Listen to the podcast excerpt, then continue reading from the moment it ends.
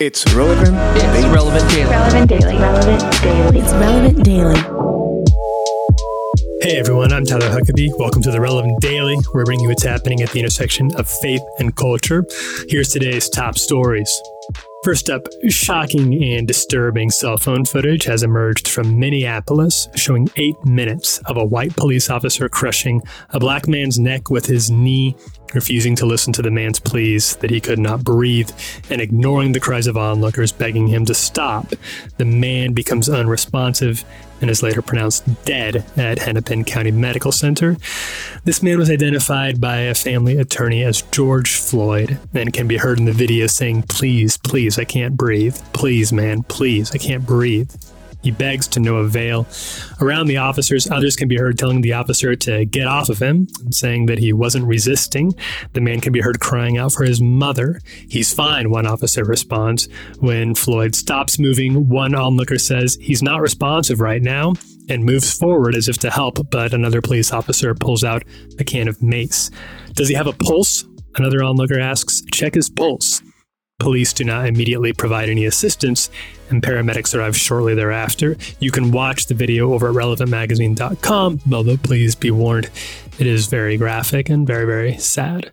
Benjamin Crump, the family's attorney, said Floyd's death is part of a larger and tragic cycle in the U.S. He said, quote, we all watched the horrific death of George Floyd on video as witnesses begged the police officer to take him into the police car and get off his neck. This abusive, excessive, and inhumane use of force cost the life of a man who was being detained by the police for questioning about a nonviolence charge. How many while black deaths will it take until the racial profiling and undervaluing of black lives by police finally ends? Minneapolis Mayor Jacob Frey held a press conference in which he said that the officer, quote, failed in the most basic human sense. Being black in America should not be a death sentence, Frey said. For five minutes, we watched as a white officer pressed his knee into the neck of a black man for five minutes. When you hear someone calling for help, you are supposed to help. A very emotional press conference from the mayor there. According to BuzzFeed News, Floyd had recently moved to Minneapolis and worked as a security guard at a local homeless shelter where he was fondly known as Big Floyd. The woman told BuzzFeed, quote, He gave us hugs and told us it was all going to be okay. He told us we could make it. He was such a big brother to me. He was articulate. He was grounded. He was spiritual. He was an athlete. He was an organizer. He was a comforter. He was an encourager. I could just go on and on and on about who he was. That guy did not deserve to die like that, she said. In other news, and these uh, are these are a series of, of heavy stories today. I apologize, but they are very important. In 2001, a 28 year old woman named Lori Klausutis died in a tragic accident, hitting her head on a desk while working for then U.S. Rep. Joe Scarborough. Since then, her death has fueled lots of baseless conspiracy theories on the most noxious corners of the internet, and no amount of debunking ever seems to satisfy the legions of internet trolls who insist on believing something sinister went down. Now, all of that would be hard enough for any bereaved family, but it's even harder when those conspiracies are being pushed by the President of the United States.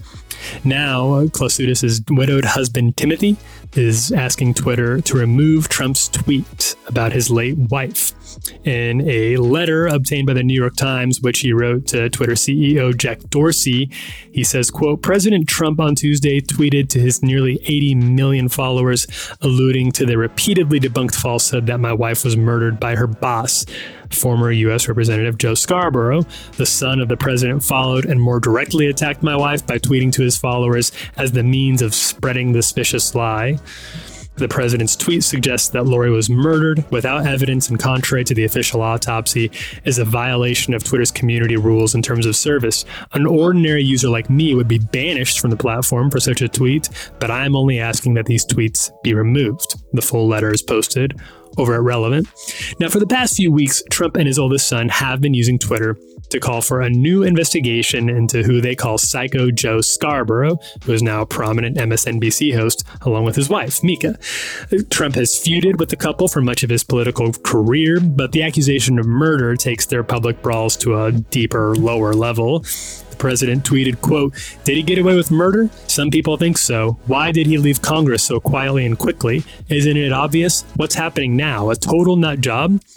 Trump has also implied that the woman in Scarborough may have been having an affair, letting his 80.2 million Twitter followers run with the possible implications about a murder and cover up.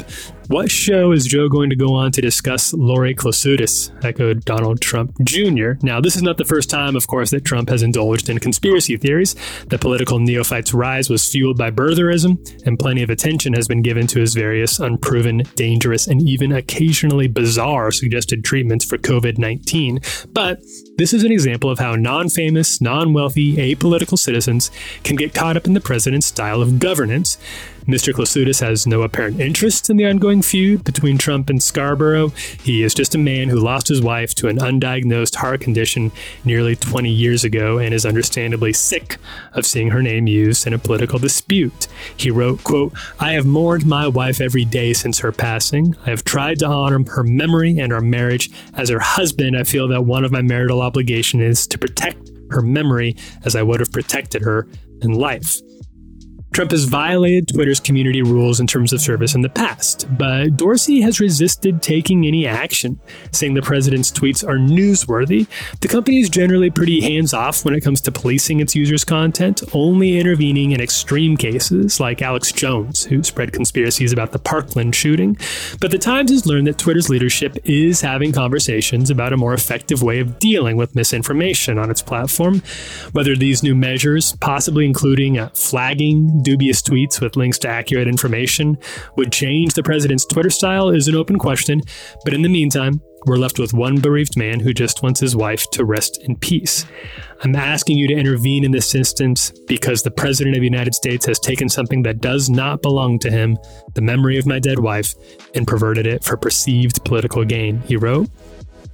Now, uh, this morning on Tuesday, Trump doubled down on Twitter, claiming that he was just saying what many others had speculated on in the past and baselessly predicting that Scarborough's marriage is doomed.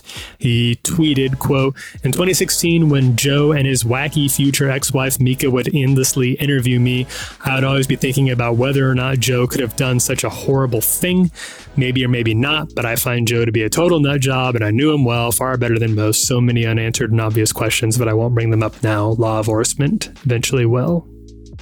Finally, Christians of a certain age are probably familiar with the work of uh, a pop Christian power pop act called Hawk Nelson that grew to prominence on the strength of fun hooks on albums like Letters to the President and Smile, It's the End of the World.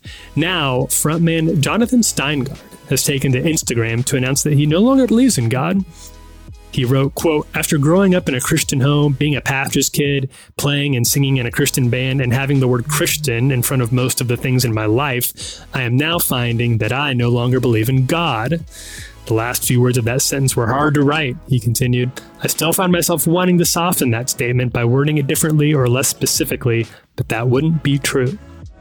Steingard is pretty open about the past few years of his journey to non belief, sharing that he has long nursed a growing discomfort with the faith he accepted in his youth. He's a pastor's son. He wrote, quote, When you grow up in a community that holds a shared belief, and that shared belief is so incredibly central to everything, you simply adopt it. Everyone I was close to believed in God, accepted Jesus into their hearts. But slowly, he says, the cracks formed in his belief system. He said, quote, it didn't happen overnight or all of a sudden. I have been terrified, to be honest, about this publicly for quite some time.